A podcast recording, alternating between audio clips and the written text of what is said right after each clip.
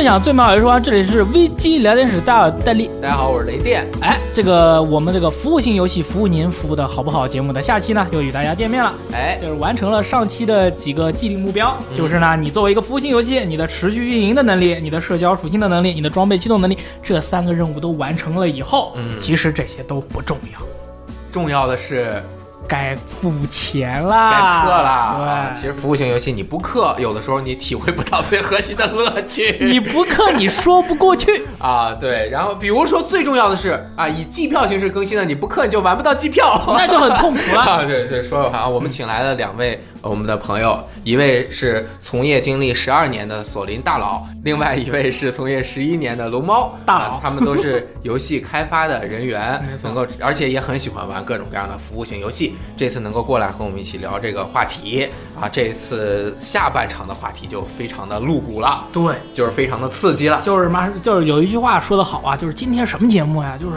都是都是俗的，哇，哥们儿就是说俗的。啊，就是花钱这个事儿啊，我觉得有的时候就能够带给大家快乐啊。那个索林和龙猫，你们玩游戏，服务性游戏氪金的 量属于什么样的程度啊？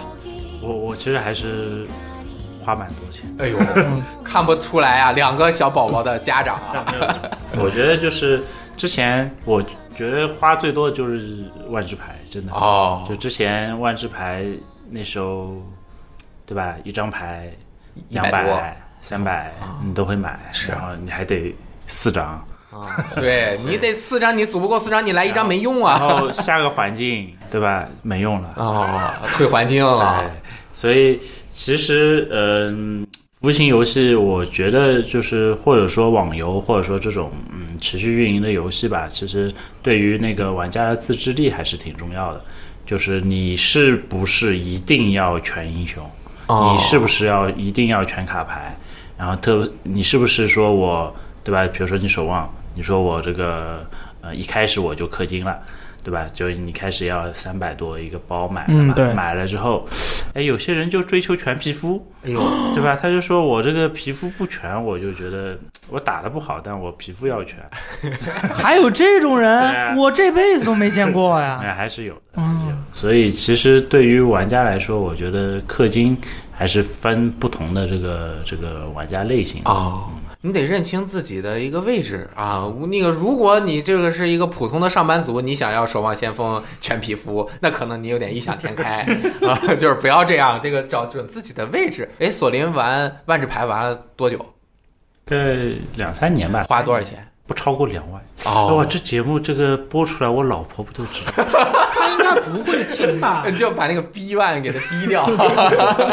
啊，我玩了一年，当时花了一万。看来万智牌就是一年一万块钱是标配，因为五十二个星期，你每个星期去打一个牌，那就是一一一一两百块钱。我那时候还拉了一个朋友入坑，然后那朋友呢本来就不怎么，就怎么说呢，对于游戏这么狂热的，后来他就开始打比赛了，你知道吧？就是就是比如说香港办一个什么 GP 赛，那不上班了去比赛？对，然后就买机票去香港，然后打 GP，然后就很疯狂。然后后来我就觉得，呃，游戏这事儿还是就就就因为关系很好的，就高中同学这种，那我觉得不能害了人家，哦，你把人坑了。对，家破人亡。万智牌啊，卫生巾不是 Wizard 的啊我们就叫他那个啊啊，这个他设计的这个游戏设计的太好了啊牛逼！啊！这个是什么数学博士慢慢研究出来的游戏，对吧？啊，当然他也有铺了的，比如说 A 牌、万智牌这个游戏在氪金点上面就是做的，就是所有人都有一个相同的起点。嗯，但是其实上限啊也没有那么异想天开，除非是你完全投入到这个游戏中，就是我所有的东西都想玩，我要组一大堆套。就是一般的玩家，就是浅尝辄止的话，有稍微的自控力，比如说你花一个一千块钱左右，准备一套 T 二的牌，啊、也就差不多能够进行游玩了。但是呢，这一千块钱左右是一个你的入门门槛。如果你这个钱没花到，你就很难体验到万智牌的真正的乐趣。除非你有三个牌友、几个牌友每天跟你打他妈铜铁套，就是没没意思。这个就是你没有办法体验到它强度以及它真正设计出来的那种核心的玩法。诶，那我想到了一个好办法，嗯不花钱还可以玩得很好。那就是什么呢？我去排店，然后看大佬，然后跟大佬说，大佬你有没有不要的牌？你给我几张，然后就是这样要一要，看看能不能组一套。啊，可以，那就是铜铁套，然后你就是没办法嘛，会咋样？铜铁套是啥意思？铜铁套就是只有铁牌和银牌，就就就是那个五十块钱你能买三斤，我操，啊三金！就是万智牌不要钱的牌都是论斤买的，一大盒五十块钱，你买几盒你也能够组合成你自己瞎玩。当然，万智牌说的多了一点，啊它这个就是氪金中的重氪型，嗯就是说你每个人必须要氪。就是你必须要花钱，而且你会觉得花钱值得。嗯，你不花钱，你会觉得我心里面难受，啊，因为你玩这个游戏它就是这样的。那呃我们这么多刚刚聊到的很多服务类型游戏啊，它其实不是按这个套路的。对。万智牌它就是从这个反正有二三十年的历史了，一直就是这样做下来的，它也没有核心上面的大的改变，就是十几块钱一包这样的。那现在的服务型游戏它不一样了，那有很多个角角角度出发，大家最经常说的就是，你不花钱能变强吗？你要花钱才能变强呢？但是这个好像也有点和现在的时代不太符合对，。其实其实你看我们现在讨论的这些游戏，你花钱变不了更强。对呀你守望你花钱能变强，Apex 行吗？不行，对吧？都不行。其实，所以我们我感觉我们现在聊的这些游戏，它其实是在一个转变期。嗯，什么叫转变期呢？就是他们原来都是那个前置付费游戏，就是原来都是六十美金的，对吧？然后五十美金的。当然现在你像就你吐槽的这个《黑色行动四》，对吧？还是卖这个钱。但是我觉得慢慢的这个趋势就是说，它我觉得会变成至少不会不会像这个这个现在这样，一定会像像彩虹六号这种，就是可以给你一个基础包，就很便宜。干地对了是吧？对，就你像先能玩，对吧？然后或者说我就更直接一点，就像 Apex 直接免费，对吧？那或者说像 PUBG、Fortnite 直接免费。那 Fortnite 一直是一个付费游戏，在它这个不火之前，对啊，对，所以它一直是一个前置付费游戏。当然，它推出了一个付费模式下的一个免费模式版，然后才开始火的嘛。所以我是觉得目前的这些游戏都在一个转变过程中，而且这些游戏里面。不管是 Battle Pass 也好，还是说我去买皮肤、买装备也好，很少出现这种那个什么我氪金变得更强的这种情况，对吧？E A 尝试做了一下，对，你是说然后 其结果极其悲惨。是是是，所以这个点就是一个很敏感、很敏感的基点。那服务型游戏，龙猫这边花钱的情况有什么想法？我应该是相对比较理智型的。我觉得现在就是主机类的玩家，其实大部分来说就是游戏素养相对比较高，或者对游戏的品质也比较挑剔。那么对他们来说，第一个概念就是花钱变强是一个不公平的事情，嗯但花钱变漂亮是。啊，哎我要花钱变丑，这也是可以的，对吧？然后所以就我能用钱换时间，就比如像彩虹六号，就是我是甘地，我不花钱，我一样可以拿到所有探员，就干到天荒地老。但如果我没有那么多时间，但我想体验探员，我可以花点小钱。那像在比如说育碧的那个《刺客信条：奥德赛》，或者它现在的那一套商城里面，其实它的商城里面给到的大部分东西都是外观。即使它卖一些带属性的物品，这些物品其实是帮助玩家比较快速的度过前期，就是前期的那一段比较难，或者说上手的那一段时间。而到中局或者说到游戏后期的时候，其实大家都是打到的东西都是一样，或者说都是获得的游戏体验是基本上相近的。嗯那这一类东西，就是说我们说的是时装属性，嗯，然后就有一个典范叫做死活生五啊。嗯你花钱是为了变强吗？呃，我的身体变得更加强大了。对，营养要补充一点 啊。然后第二类付费的应该就是内容，或者就是我们传统说的 DLC，嗯其实也就是可能是在我原来游戏预计以外，或者说我计划当中，但这部分的开发的成本非常高的。那像《奥德赛》的后面的三个资料片，刺客信条：奥德赛，对嗯。然后像我们当时血缘的老猎人这一类的东西，就是 shut up and take my money，就是 你花的钱一定是值的，因为它给给到你的是在原先游戏体验上完全不同，或者是延伸，然后或者是你原原先带有遗憾的内容，就像那个 The Last of Us 后面补的那个 DLC Left 对 Behind，对吧？嗯，然后，所以就是对于玩家来说，这部分的氪金应该是不会太过于抵触的，嗯除非就是你做了百分之三十，剩下百分之七十我都收你钱。啊然后包括像命运、命运一和命运二的 DLC，每一个 DLC 里面都包含有新的等级、新的内容、全新的 PVE、PVP、全新的装备。然后就从它的开发量和它的就是制作主花的时间来说，这笔钱其实是值的。对，然后，所以就是说，在理性氪金的情况下面，然后其实我觉得现在的玩家已经逐步逐步的开始对于订阅、对于微付费来说，然后有一定的接受度。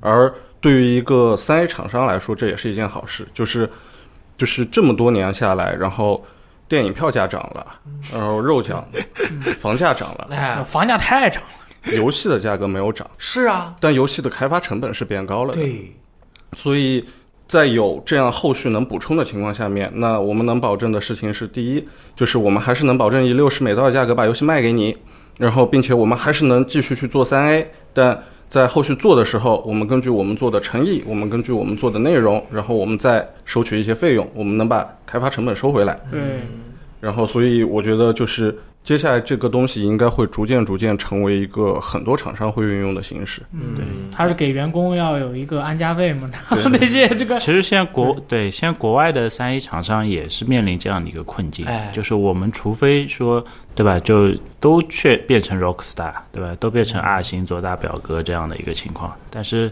明显不会，对，对，明显不会。你这样的话，就每年我们只能玩三个游戏，是 每年只能玩四个游戏，对吧？对，如果如果不是这样的一个情况，它一定是说会我们更多的出推出一些服务的服务型的游戏，嗯。然后让更多的玩家能玩到，然后呢，同时厂商还有后续的资金可以去开发新的游戏。对，其实你像服务型游戏啊，从最刚开始它建立 MMORPG，就是它的这个基本的商业模式是你付费购买游戏时长的订阅，然后你可以在这个里面去游玩儿。对大家玩魔兽世界，可比如说我我只懂这个啊，就魔兽世界，那就是我会考虑。我一个小时五五毛钱，当时是，那我这五毛钱花了，我能玩多长的内容？我在这个内容中，我有没有体验到快乐？如果我进去了两个小时都在等队友，我二十个人、四十个人没凑齐当年 MC，、那我就把这个时间就花进去了，是是是我钱也花了，那就是不快乐。对那后面慢慢花的变得就是我投入了时间，有的是也投入了金钱，那我在这其中得到的快乐，我怎么让这个快乐度更加的提升？现在甚至就到了我不需要花钱订阅时间，但是我投入时间去玩儿，那我如果时间都投入在肝上面，那我有没有这个时间值不值？那我是不是就要把我花一点钱，把我投入进去的时间变成我玩的更开心的对，这个呃一个程度。就比如说，我稍微花点钱，我解锁一下我彩虹六号各种各样的角色，对省得我就是干了好几个月我才解锁。那如果我直接花了又不是那么多我能够经济承受的钱，比如说我吃两顿饭的钱、一顿饭的钱，我就可以在后面几十上百个小时的游戏时间中，使用这些我一直当时是以这个为目标去奋斗的这些角色，体验到刚刚我们说到的社交的乐趣。成长的乐趣和角色之间和朋友之间互动的乐趣，那这个花的钱是不是就更值？这每个人是呃，这个他呃对乐趣的选取不同有的人就是我就不能花钱，我我干出来我才开心。对他必须要反我石头，要不然的话我就我就不玩了。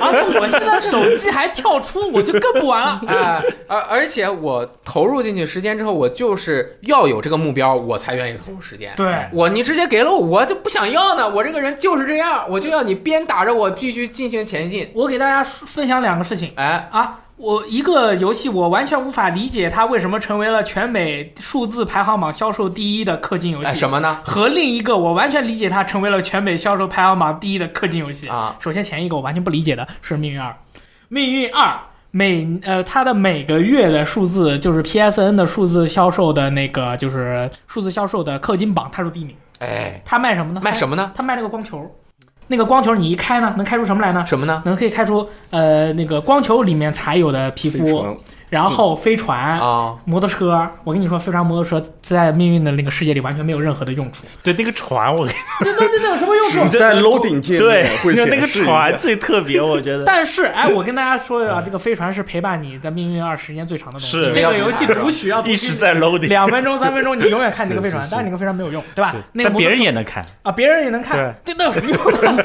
没，然后呢？这个为什么大家要抽这个包？我去研究了一下，发现是因为《命运二》里面呢可以跳舞，所以说大家呢就开包里面去去那个抽跳舞的动作。哦，啊，什么迪士科舞啊，就是一些很智障的那些舞蹈，然后就可以开，然后我就完全不理解了。命运，命运，我这两天我终于明白了，为什么命运里面的那个角色的盔甲那么丑，就是因为跳舞好看。他这个盔甲的风格叫做特摄风，你看起来就特别像假面骑士，嗯你感觉你奥特曼他不是对，他不是那种流线型的，但是就是很多人就是为了这个东西，他也愿意去花钱。嗯另外一个游戏，我就完全理解为什么它能够让一家公司现在敢跟 Steam 正面对抗，啊，就是 Fortnite。嗯 Fortnite 它是秉承了刚才雷电老师所说的游戏给你传达快乐的这么一个理念，把它的东西卖给了大家。就是什么呢？就是它的皮肤和它的跳舞动作。它的皮肤呢穿到身上以后呢，看起来很快乐；它的跳舞的动作呢，看起来呢更快乐。而且他比命运二的跳舞更厉害的地方在于什么呢？他跳舞居然还有音乐，啊，对对吧？那那个就是自带 BGM，必自带 BGM，傻缺的不得了那种傻屌音乐，你就很洗脑，对吧？命运的话就没有声儿，就你一个人在那做动作，特别傻。所以说，我就完全理解，就是最近还更新了个香蕉，对啊，就是那种东西看着就很想买嘛，对吧？大家看大家看我的微博头像，就是一个很丑的一个粉红色的熊，那如果不花钱能得到吗？呃，不花钱是得不到，永远得不到，永远得不到不给你机会。他就必须，他就不停的那就在那撩拨你，知道吗？尤其是你的朋友，嗯对吧 What's up, bro？然后他在你面前嘟嘟哒嘟嘟哒，哦哟，chicken now dance with 你就 me, 只 motherfucker，哟，你就只能举个手，你就嗨你就嗨，你好，你想，你想那个 Fortnite 开场的那个等待房间，啊其实就是一个 party 场，啊，对啊，就是是大家都一直在那边跳舞，然后你几个人在那边跳，然后有的人对吧，像他那个那个粉红小熊在那边跳，对 对。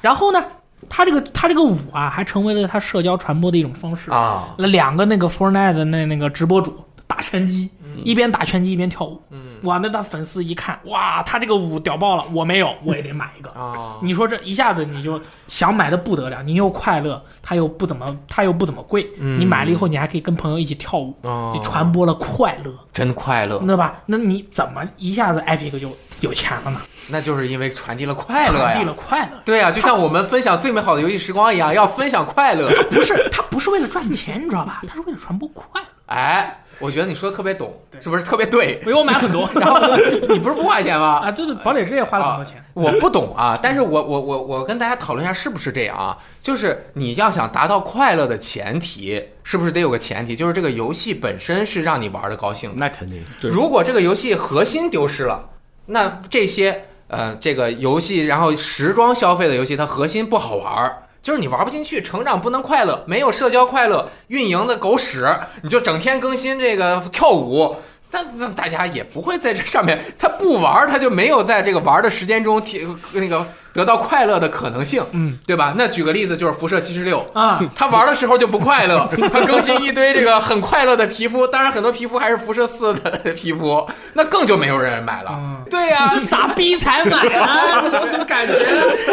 啊，但是你你比如说圣哥啊嗯，他那个也是上架极高的那个，还说我们上架上错了架了，啊他就没多少东啊，西他。就没有多少东西，就是一他游戏也不好，对啊也不快乐，啊所以我觉得他至少做对了一点，就是他认清了我游戏不快乐，所以大家大家不会消费，所以我也就不做后面的东西。对啊，就说到氪金那个内容，我跟你说，我告诉你，就同样是卖氪金要素的，嗯有人卖的不行啊，有人卖的行。那是为什么呢？你就就就美术风格和他的这个对于美的追求，它是不一样的。那他不想卖吗？你们你能不 Apex 不想卖吗？我们 Apex 那个皮肤丑的就没有任何生命的 跃动，就是他妈的你能感觉到，就是 EA 跟那个 EA 跟 Respawn 说，我操，你游戏火了，赶紧多做点那个皮肤，然后 Respawn 说，嗯，好吧，然后就做那种丑的，妈就是不行的，根本不有人会买那种东西。你们 Titanfall 呢？Titanfall 也是啊，同理，还有一个游戏就是什么《战地五》，这个游戏 那怎么都是你们 EA 的呀？皮肤丑的？我跟你说，那个皮肤，我就我就感觉谁谁买那皮肤谁就是智障，你知道吗？太难看了。哎，但是刚才我批评那款游戏叫做《使命召唤：黑色行动四》，它的皮肤很好看。哦，啊，它那个皮肤样子又样式都特别好，然后你能感受到那种整体的那种浓浓的那种呃 CF 的喷火麒麟 AK 四十七暗物质的感觉。哦对？就是那种感觉，你能感受到他他能他很明白自己的立场，啊，他就是我就是这种呃敌敌视科山寨风，这是 就就是这种东西，所以说他做出来的东西就很敌视科山寨啊风。那其他的那些人做出来的，就是说已经完全没有没有搞清楚自己的这个卖的这个氪金的东西，他应该如何的抓抓住他的用户的心，他他都没有明白。就哪怕是你做的氪金，你圣哥的那些卖的皮肤，你想买吗？你不想买，因为你觉得他没有抓到你的心。不想买，我都不想玩儿。我如果想玩的话，我就想买，对吧？就是他看这个氪金内容，就都是氪金内容，他确实想赚钱，他明明白白的放到架，他的放到货架上了的这些东西，他就是想赚你钱的这些东西，你都能够感受到他这个他是不是有诚意啊啊？这有些是真的一点诚意都没有，你说哎，哎，我就觉得吧，就是大家投入时间玩一款服务型游戏，最快乐的是玩的开心。对啊，那开心，你自己成长了，你当然开心了。但是你开心的同时，能不能更开心？对，就是比如说你等待的时间，我必既然要等这么长时间，我一定那我我，而且我要是做游戏开发商，我就做很狠，我就给你那个原来的那个呃飞船弄得像个自行车，一点都不好看。就是弄好多好看的，让你想买，这样子有好的东西可以陪伴自己了，那就我就玩的时候就是原来开心是一百分，我有了这个变一百五十分，何乐而不为呢？而且最重要的是，我玩这个游戏觉得这游戏做得好，内容完全满足了我的胃口，那我就愿意多花点钱。对啊，那你如果没有花钱的点，而且花或者花钱的点感觉像在喂屎，对啊。那我就我再给你举个例子，喂屎呢？啊不，黑色行动四的皮肤要花钱买，对不对？嗯然后呢，它是对战是六 v 六，对不对？准备界面是五个人站那儿，你买了皮肤，你他妈的没有机会站那儿。你能看到自己和其他的四位朋友，还有一位想要收奥，还有一位想要炫耀自己的朋友，他根本没有机会出现。这个游戏是个六 v 六的游戏，啊然后你玩，然后你就会感觉，哎，你跟朋友一起组队开黑嘛。然后他说，哇，他他说我这个皮肤屌爆了。然后那哪儿呢在在哪儿？？Where are you？他说，哎呦，我也看不见你我操，这你说这这这怎么想的？你说这哎，其实我觉得他不仅能让自己快乐啊，这个说着感觉像做广告啊，但是有的时候也能够达到一定的特别的效果。嗯，就举个例子，你买一个特别丑的皮肤，你和别人打对战，别人就会看着你就想吐，然后你的水平就提高了他的水平就降低了。啊。比如说你买了很多这种跳舞的舞蹈，然后和朋友一起玩方奈，然后就是很沮丧的时候，大家都都都跳跳舞，就很开心啊！就也开心了一对，点。我想起来，就是其实守望里面有一个金枪嘛，嗯，就是金武器。然后我其实花了好长时间，就是追求了 Diva 跟那个堡垒的金武器。嗯，其实那个金武器其实还挺难追求的，对吧？然后呢，当你追求完了之后，你拿着一个金的武器去跟人家对战，玩这么烂，还拿金武器武器，你怎么想的？哦。对，会有这个问题。啊，你不能剥夺我的乐趣嘛？比如说打万智牌，对吧？我他妈啪上了一张我靠闪卡的那个铁牌，我所有铁牌都是闪的，哇，闪光的眼，你就是不是就是震慑别人啊，啊？别人一看，哎呦闪的，我拿来看看，然后忘了要出什么了。那 你就是说，我就感觉就像什么，咱们大学的时候，篮球场上有个大哥啊，啊说穿的什么耐克的那个鞋最贵的，头戴这个护膝、护踝、手套，啊，裤短裤穿一样，打球打特烂。啊，旁边一个大哥不穿鞋打的比较好，就是你总得给大家寻求快乐的方式吧。我时间都投入进去了，我打的又不好，你还不能让我好看一点。我只想做一个乖乖的那个美美美男子，我坐在边上，就是看你们在那边耀武扬威，我在那跳舞，也就是放歌啊，行吧？就是呃，这也是服务型游戏服务的一个部分吧。嗯但是我个人还是觉得，就是有一些游戏中的这个服务内容收费收的有点太高了，你觉得高了？我觉得高了。就是一个单机游戏，你一套皮肤卖一百多块钱，太贵了。啊，或者是你就是这种服务型的游戏，你你你卖的那么贵，就是是不是这个性价比它合适呢？但是有的时候呢，它就找准了这个人群的这个消费习惯。你既然达到了，比如说上百万的一个活跃用户，那你卖的便宜，他可能买的人也就那么点儿；你卖的贵了，可能买的人稍微少了一点。但是他有钱人他不在乎这点钱，他还是会去里面消费。你们做游戏的时候，对于这样的 情况是怎么判断的？怎么活下去？对，这个很重要啊。我感觉就是，其实这个很正常嘛。就是像我为什么一直买那个正版游戏，然后为什么一直就是，如果说这个游戏我我我我下载了，比如手游或者说端游，我下载了，然后我玩了一下，我觉得好玩，但我可能没那么多时间，我就先给它充个月卡，然后我就不玩了。哦，就是这是一种怎么说呢？我觉得这是一个对人家劳动的一个这个这个尊重跟付出吧。所以其实我觉得游戏要赚钱没有什么丢人的，就这是一个很很正常的事儿。但但不正常的是什么？就你游戏做的很垃圾，对吧？你游戏做的很不好，然后平衡又很差，然后你还专门坑人钱，然后嗯，就想想办法骗玩家的钱，这个我觉得是不对的。那从我的角度出发，就从我设计游戏呃以及开发游戏的理念角度，第一点，你一定是做好玩的游戏，嗯，就是你一定是做这个游戏本身是吸引人的，然后好玩。第二点就是你在设计这个游戏之初，你已经定位好了一些目标人群，就是比如说他，假设你做一个射击游戏，或者你做一个嗯卡牌游戏，那你定位好了，说我要炉石玩家，或者我要这个彩虹六号玩家，或者我要 CF 玩家，对吧？那这些玩家他的付费习惯是什么？然后他的付费动力什么？比如说你在国内你要真做一个这个前置付费的游戏，比如说我也出一个什么三十六块钱的什么基础包，然后给那个发售，那可能说不定玩的人就很少，他对战课说不定就匹配不起来，对吧？因为大家都没有这个习惯，大家就习惯哎网上下载一个游戏直接对战开始玩嘛，那这个用户习惯就已经培养出来，所以你还是得去按照用户的习惯来去设计商业模式。然后第三点，我觉得对于这个呃你去设计氪金点来说，你要知道你这个游戏嗯、最吸引玩家的是什么。就有的有的，比如说，当然，比如说像 MMO，呃，那最吸引玩家的就是数值，那你就去卖数值吗？那这样不就就就就你如果对，那就很可怕，对吧？就这个事儿，就是如果你最吸引玩家的是英雄，那你就去卖英雄嘛。就是就是就这个事儿，就是一定是说你你把这个呃最吸引玩家的点你先抓到，抓到了之后呢，你平衡着我们玩家的基础体验是什么？就比如说你嗯、举个呃 MOBA 游戏的例子，你比如说一开始说你最吸引玩家的是英雄，但你只只给他一个英雄，对吧？你知道所有人就上手就一个英雄，其他英雄全要买，那这游戏肯定就就就很难成立嘛。对玩家来说，这游戏就很坑。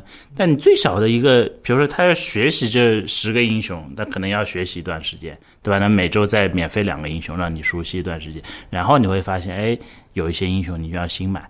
那彩虹六号你也会有这样的一个情况，就是它的初始包里面其实不是说只有一个进攻一个防守，对吧？所以它初始包要构成一个循环，MMO 也是，它它也是说你到了一定的阶段的时候，我这方面要更强，这方面要更好，所以你初始的游戏结构还是能能能在的，所以这是三点吧。哎，那我有个问题，来，你说，呃，我我先描述一下我是一个什么样的玩家、嗯啊？我是一个呃玩游戏几乎不花钱的玩家，就是你你错了，你就要给我给我石头那种玩家，就是就是遇到像我这样的玩家，嗯你知道吗？就是那你如何你如何设计一个东西来来让我愿意去氪金呢？就是你从比如说出生到现在从来没花过钱，让我想想啊，堡垒之夜，啊对。堡垒之夜花了很多钱。是，堡垒之夜大概花了有四百多块吧，我我觉得已经很多了，啊很多很多是很多了，是吗？四百多，嗯，还很多。行。还哇，我都充了好几百。对啊，就是对别人对于很多就就就就是为了跳舞，对吧？对啊，就是为了跳舞，对啊，啊。就像我这样的玩家，你你如何就是就是想办法让我这样就是坚定的白嫖党？就是我玩 FGO 已经玩了三年了，我就充了二十块钱，嗯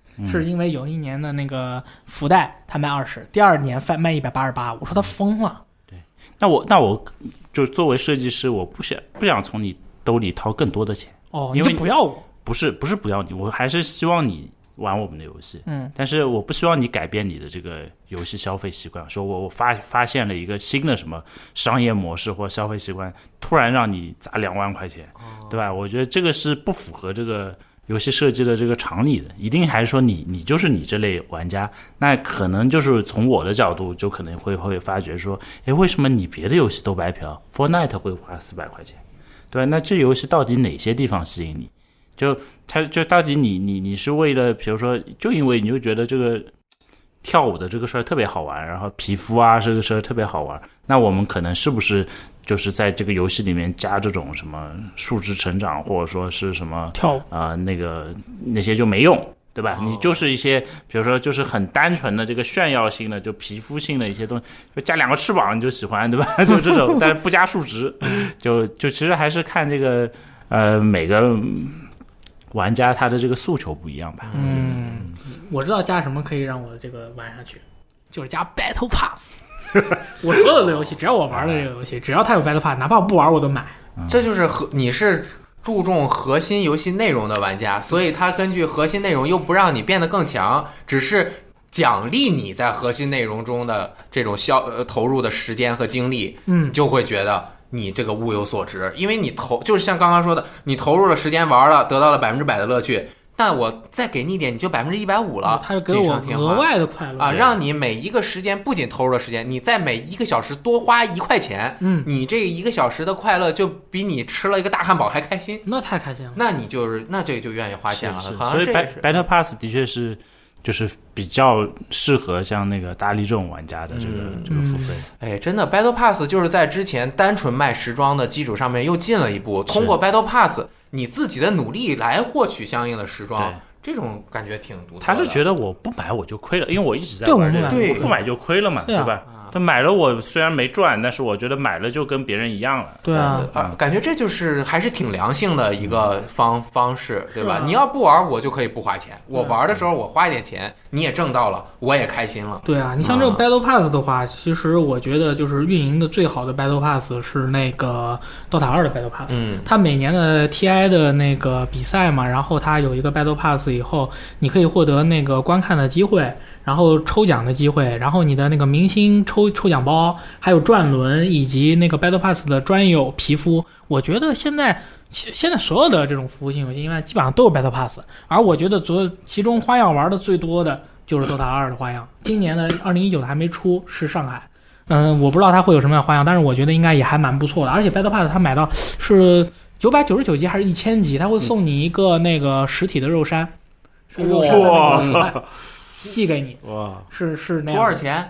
呃，你买到 Battle Pass 一千级吧以后，哦哦它就会寄给你一个小肉山，那就是更好的奖励。我就就就他就把这个玩出花了，你知道吗？然后还有什么？你每三十级你可以抽一次奖，他也会转轮。嗯，转转转转转嗯什么的，你看这些东西你照抄就完了，有很多人就抄的不好，就是譬如说 Apex 它那个 Battle Pass 对吧？你升一级要两万九千五百经验，像我开了联机宝，游戏玩的这么好，我尼玛 我要升一级，我最起码要打十四把，而且我每一把最起码都要玩三十分钟，我才能升一级。我说你这个你照抄行不行？还还要跟队友玩，啊，对，还要跟队友玩，我说你你照抄会不会？照抄会不会？然后那个皮肤还那么丑，他那个 Battle Pass 中间的这些东西我都不想要。都不想要。我都不想要，就是他有些那种特殊的那种皮肤想要，但是它等级又特别高，而且他就说啊，那 Battle Pass 你是不是你不想玩，你可以花钱花钱升级，然后 Apex 的那个 Battle Pass 卖的特别贵，嗯所以说我就觉得，哎，就同样都是用 Battle Pass，你怎么都学成这样？站在我的立场上，刚刚索林讲的太含蓄了。来来来来来，你你怎么吸引像我这样的玩家 我不吸引你，啊？你就你就不要我我，保护好你。你是高端付费玩家游戏体验的一部分。我我不是我什么？嗯，我我是我是靶子，没有啊，他买翅膀怎么显得他买翅膀尊贵？你不买翅膀，对啊，要大家都有翅膀，那有什么尊贵？所有就是对于游戏核心内容关心的玩家，它是构成一个游戏的基础，或者就是说我们在做额外的付费的时候，它并不是要针对到所有玩家。就你没有见过哪一个游戏，它所谓的付费率是百分之一百，就是我们后续付费的，也就意味着，其实，在游戏里面，大部分人都是不付钱或者付少量钱的。嗯，那实际上对于这部分玩家来说，要保证的是游戏本身的品质、基础的体验都要达到，我们能在游戏里正常的生活下去。那接下来我用钱换时间，那我的优势是怎么来的？你花了时间，我花了钱，那我体现出比你快，那我花钱开心，你觉得你赚到了，因为你没花钱。哦，他花钱了，我感觉我还省了五十块呢，我好开心啊！然后这样的情况下面，那么就是说你再多付费点，只要是像刚才索林说的，不要去动到游戏核心，你最根本给玩家带来可乐趣，或者说影响到公平性，影响到玩家整个游戏过程体验的东西，那其实就是你就可以按照愿意付费的玩家的喜好。为什么所有国产游戏都要加翅膀？为什么都要做金色的皮肤？为什么《绝地求生》里面，在一个强调隐藏、强调躲的游戏里面，做了各种炫酷、色彩绚烂的皮肤？就完全可以把你自己暴露了，啊，对，就那套美团套装，啊，太他妈在科隆限定箱子里开出来，一开始不值钱，现在价格都不知道多少。我当时看的时候，上衣和裤子分别是三百块钱。哎呀，那玩家需要在游戏里放飞自我、展现自我，那你就给他一个平台展现自我。也就是说，你满足的是付费玩家的需要，而你做游戏的根本是满足你所有目标玩家的需要，这两部分是可以分开来的。哦，分开来。那那您怎么看那个喷火麒麟 AK 四十七啊？呃，这个我我给你讲个故事，我靠，太棒了！就我就喜欢喷火麒麟 AK 四十七，你有吗？我没有，我操！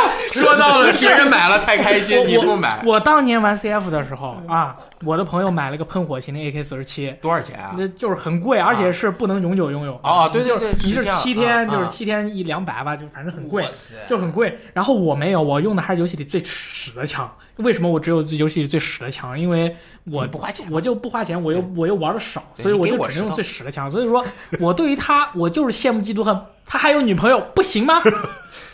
那它掉了是不是你能捡起来用？啊，他又不给我的，没有，他死了，啊你就你就我可以讲可以讲对你捡了以后，我不捡的，哎我是有尊严你。八八八，你八八八买的枪，我捡你的枪，我还能打死你。然后我给你讲这么个故事，就当时 CF 应该是更新了一个模式，叫踢球，就大家进一个小场子里面，每人拿个匕首，开始往对面捅。这时候卖了个东西叫屠龙刀，我操，八百八十八块不是块，，等会儿啊，屠龙刀，您能给我形容一下这屠龙刀什么样吗？跟传奇里那个一模一样，哇，那么大大关还羽更沉。那么大，啊然后当时，当时年少无知，我们就说，咦，这挺拉风的，看哪个傻逼买了，我们就进游戏了。这时候对面就真来了个大哥，买了屠龙刀。我们是匕首，攻击距离是这么短，他是屠龙刀啊，他那个很一群？隔着半场就开始扫我们。那他就是一个附属模式里面，然后他就确实那位大哥得到了欢乐，我们得到了欢乐。我们为大哥提供了欢乐。然后这东西呢，就是你说影响平衡性吧，在这个模式里面影响，但它没有在 CF 的哦核心模式里去更新这个东西。那可不，你拿屠龙刀，人家拿机枪来。不是，但是我要说一下，CF 当时就是这个多人就是对战的时候，你付费的枪是比普通的枪要好的对哎呦，啊，这是肯定的。所以说影响了好吗？就是影响了一。点点，对，好像是五发子弹多。对，嗯，但是现在这样的也很火，嗯但是很多核心的玩家或者什么的，有的时候这样较难以打动人。嗯嗯，就现在，其实这个东西还是会牵涉到玩家的根本，就是说，随着就是玩家对游戏的挑剔度提高，其实就越来越不能碰啊，这一块东西。有这个竞新起的竞争者，你这个游戏，嗯，是那个消费能变强，对吧？那我可以做一个跟你一样好玩的。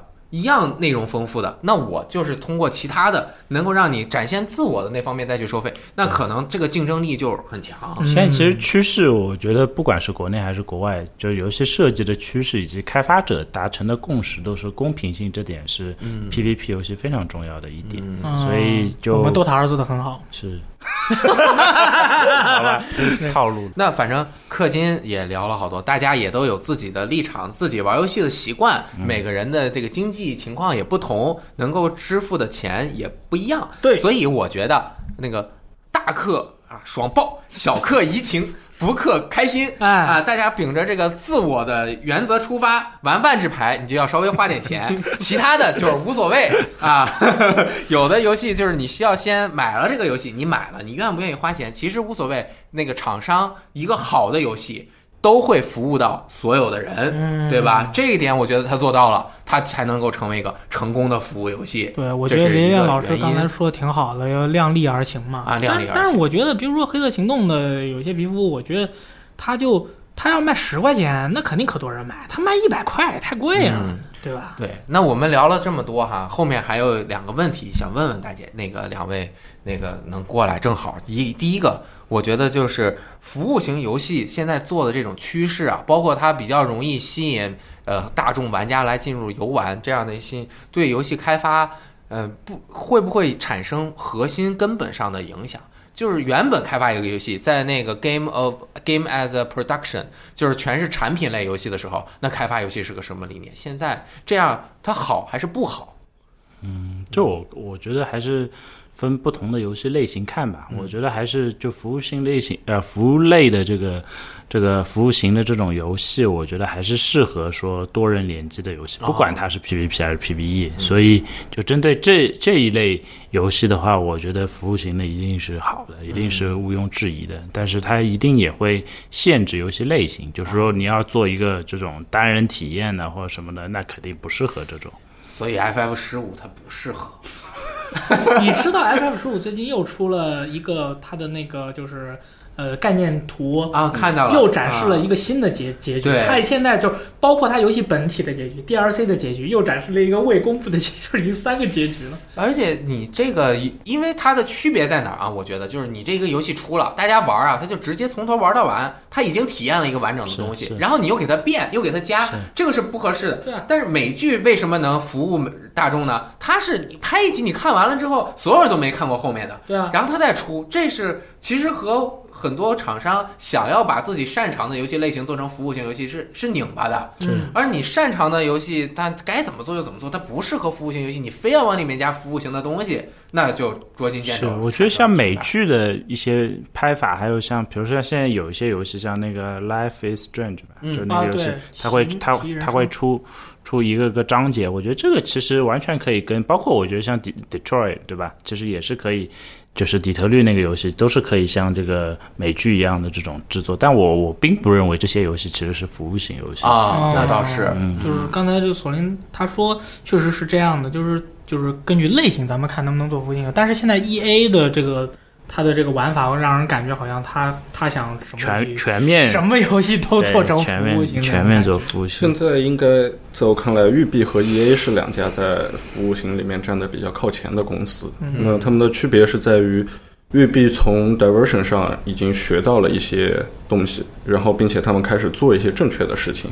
EA 可能还要再加油。嗯，也也失败。估计再要推五个 Apex，感觉才能学到些经验。嗯，然后第二个也是我们玩家其实就是都会面临的一个问题，就是服务型游戏，不管你是氪金了还是不氪金了，就是投入了很多时间啊、你们觉得玩服务型游戏是不是浪费时间？嗯，这个这个事儿我是一直这么看的，因为我其实开发不管是单机还是网游，其实都开发了很长时间嘛。其实我觉得，嗯，开发游戏很重要的一点就是说，嗯，我很赞同以前有一个设计师跟我说过了，就是游戏一定是要赋嗯赋予时光与生命，就是让玩家对于这个。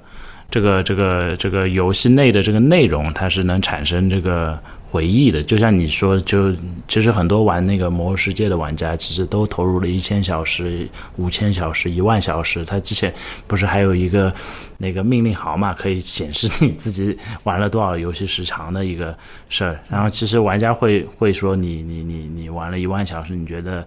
浪费了这个自己的这个人生时间，但是你从另外一个角度来看这个事儿，其实它是另一个人生，那是艾泽拉斯的人生，对吧？所以其实你你你是比一普通人赚的，你是你 你是你是你是双份人生体验。那我其实我热爱游戏，或者说热爱游戏开发，啊，很重要的一点，我是觉得就是你玩游戏的人跟你不玩游戏的人相比，他就是体验了无数的人生。哎你是个战士。对吧？你是一个，你是一个，呃那个，那个，那个，那个格格斗师，对吧？对你是一个什么谋略家，对吧？然后你其实是体验了无数人的人生，所以在现实中还你体验不到这种生活。对，啊，而且就是服务性的游戏，因为大多数是 online 的，所以你其实跟那个那个实际作战的这个人，他是一个实际的人，嗯。就是有有一个理论叫一百六十人的理论嘛，就说你其实你的人生中基本上只会有一百六十个实际会跟你啊、有接触的这么一个社社交圈或者人际圈，但如果你玩网游网络游戏或者说你玩服务性游戏，其实你会发现你在每一个游戏里面，你组过的队友就远远不止一百六十人。嗯，对，所以它是很大程度上的扩扩大了你的这个有呃人的这个行为的一个逻辑。然后对关于最后一个就是关于是否浪费时间这点，我觉得就是你。嗯，作为一个成熟的人吧，我不说，因为可能听这个节目也还有很多这个、呃、未成年人，或我觉得作为一个成熟的人，应该是要对这个自己的时间有一个自制力的。你知道这个时间是应该是要学习，是要工作，还是要玩游戏？那玩游戏可能的确是你很重要的一个兴趣爱好，但是你也要控制好自己的时间。那像我现在其实我是一直很沉迷游戏的，但是像我现在其实还是跟工作、跟生活、跟家庭还是很平衡自己的这个时间。我会把每周自己可以，比如说有二十小时玩游戏，那我会分配说，我这二十小时，对吧？我到底是去刷刷刷 Division，还是说我去把这二十小时五小时给到 Apex，对吧？剩下十五小时陪儿子玩游戏，呃玩那个马里奥，对吧？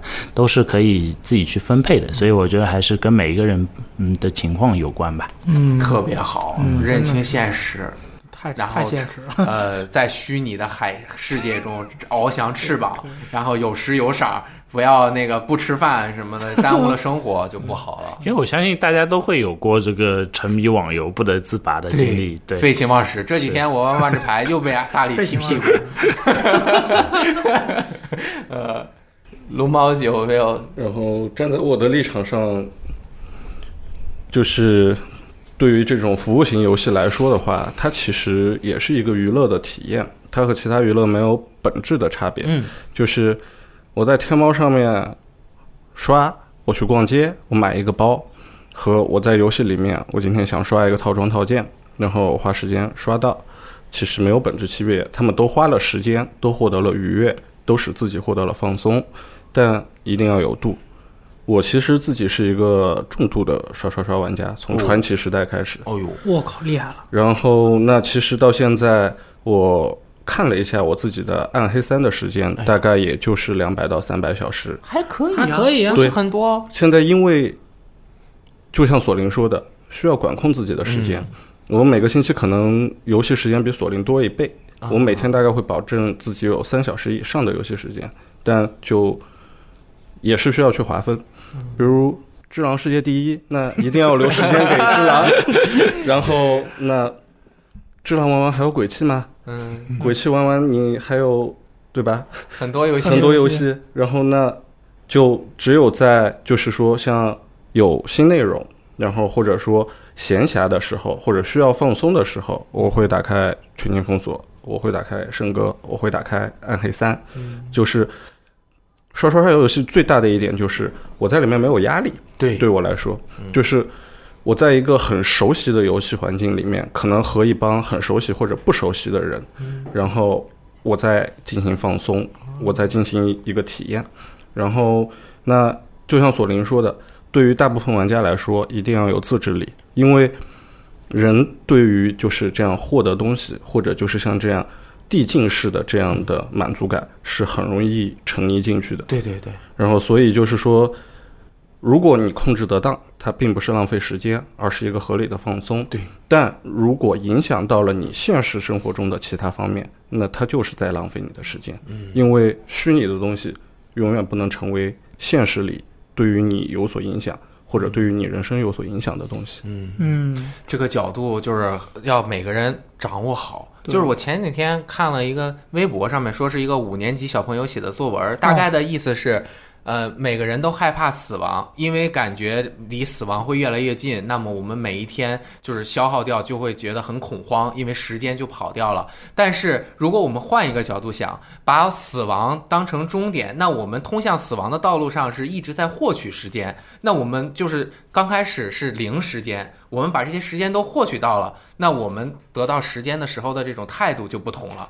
我们走到死亡的时候，是我们得到了整个一生的时间，而不是在死亡的时候我再去想，哎呀，我失去了一生的时间，都浪费掉了。对刘岩老师，我有个问题，哎，这个小朋友多大呀？他说是五年级，我操鼻子歪歪扭扭的你。妈的，现在小朋友都这样啊！就是我觉得说的很好啊，对吧？玩游戏也是，我们把这个立场找对了。对我们服务型游戏中体验，像我们分配好足够的时间，该玩玩，该休息休息。嗯，而且时间少的话，可以充点钱，得到少时间的快乐；时间多的话，少充点钱，对吧？就是每个人都有自己的方法，也挺好的，对吧？咱这为什么我们提出这个问题，主要就是因为其实我咱们作为这个电台的参与者和主持主持选手，我们就是。